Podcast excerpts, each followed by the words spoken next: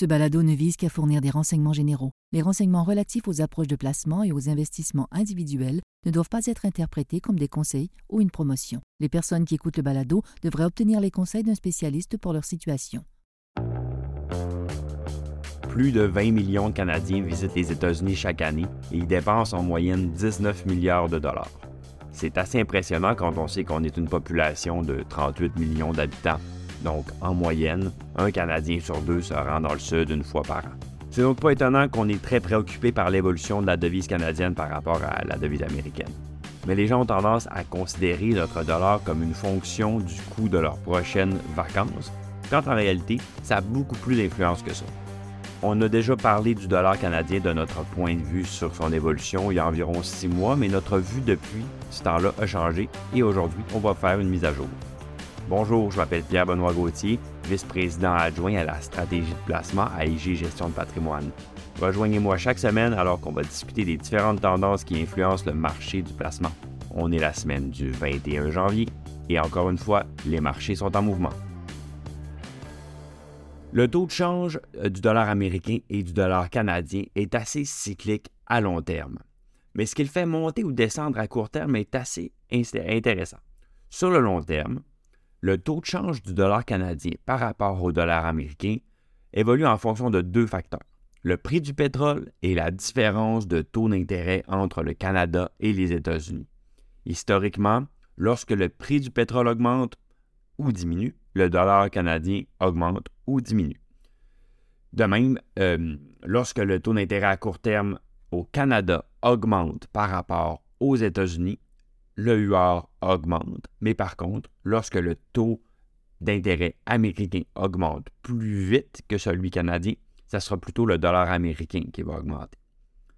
Par contre, ces, corrélations-là ne sont pas parfaites dans le temps. À certains moments, un facteur des deux peut avoir plus d'influence que l'autre, mais la plupart du temps, l'évolution du dollar canadien s'explique soit par un, soit par l'autre ou soit par les deux. Commençons par le taux d'intérêt. La différence de taux d'intérêt entre le Canada et les États-Unis aura une incidence sur l'orientation du taux de change, en partie parce que les investisseurs sont susceptibles de rechercher des rendements les plus élevés. Donc si les taux d'intérêt sont plus élevés aux États-Unis, les investisseurs vont mettre leur argent aux États-Unis, donc vendre des dollars canadiens pour acheter des dollars américains, et les obligations à taux d'intérêt plus élevés. Le deuxième facteur, c'est le pétrole. Depuis des décennies, il y a une forte corrélation entre le prix du pétrole et le dollar canadien. Le Canada, c'est un grand exportateur de pétrole, donc plus les prix sont élevés, euh, libellés en dollars américains, ça va, avoir tendance à entraîner une hausse du dollar canadien. Aujourd'hui, les taux d'intérêt sont plus élevés aux États-Unis qu'au Canada et devraient le rester tout au long de l'année. En même temps, les prix du pétrole semblent s'être stabilisés autour de la fourchette des 80 dollars US. Donc, entre les deux, les taux poussent le UR à la baisse, tandis que le pétrole pousse le UR à la hausse. N'oubliez pas par contre que l'influence du pétrole et des taux sur la valeur du dollar canadien, c'est pas qu'il y a une fonction qui est 50% pour un, 50% pour l'autre. Ça peut varier considérablement. En fait, ces corrélations sont très, très volatiles. Donc, il y a six mois à peine, on soutenait la notion que le dollar canadien était sous-évalué, avec une juste valeur environ de, 82 sous US. Aujourd'hui, notre euh, modèle de valeur euh, intrinsèque indique que le UR a beaucoup moins de chances de s'apprécier. En fait, on voit la, la, valeur intrinsèque du dollar canadien à environ 76 sous US. Donc notre scénario de base est que le différentiel des taux d'intérêt restera assez stable parce qu'on pense que la Fed, la Réserve fédérale américaine, va encore augmenter euh, son taux de 50 points de base à la prochaine rencontre avant de faire une pause.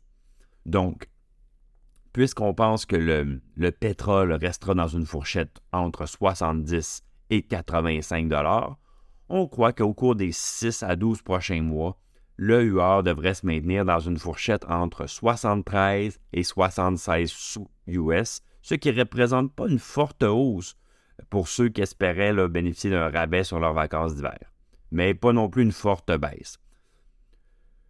Donc, au final, on croit qu'on devrait avoir une fourchette beaucoup plus serrée sur le, taux de change dans la prochaine année que ce qu'on croyait il y a six mois. Mon nom est Pierre-Benoît Gauthier, j'espère que vous avez apprécié ce balado. Si c'est le cas, n'hésitez pas à le partager à vos collègues et amis. À la semaine prochaine. Le contenu de ce balado, y compris les faits, les perspectives, les opinions et les recommandations, ne doit pas être pris ni être interprété comme un conseil en matière de placement, ni comme une offre de vente ou une sollicitation d'offre d'achat de tout titre cité. On ne doit pas se fier sur le contenu de ce balado à quelque fin que ce soit, et IG, Gestion de patrimoine, n'est aucunement responsable de son utilisation. Le présent balado renferme des énoncés prospectifs qui décrivent nos attentes actuelles ou nos prédictions pour l'avenir. Les renseignements prospectifs sont assujettis à des risques, incertitudes et hypothèses pouvant donner lieu à des écarts significatifs entre les résultats réels et ceux exprimés dans le balado. Nos opinions sont susceptibles d'être modifiées en fonction des conditions du marché. Les placements dans les fonds communs peuvent donner lieu à des commissions ainsi qu'à des frais. Veuillez lire le prospectus avant d'investir. Les fonds communs ne sont pas des placements garantis, leur valeur varie fréquemment et leur rendement antérieur peut ne pas se reproduire.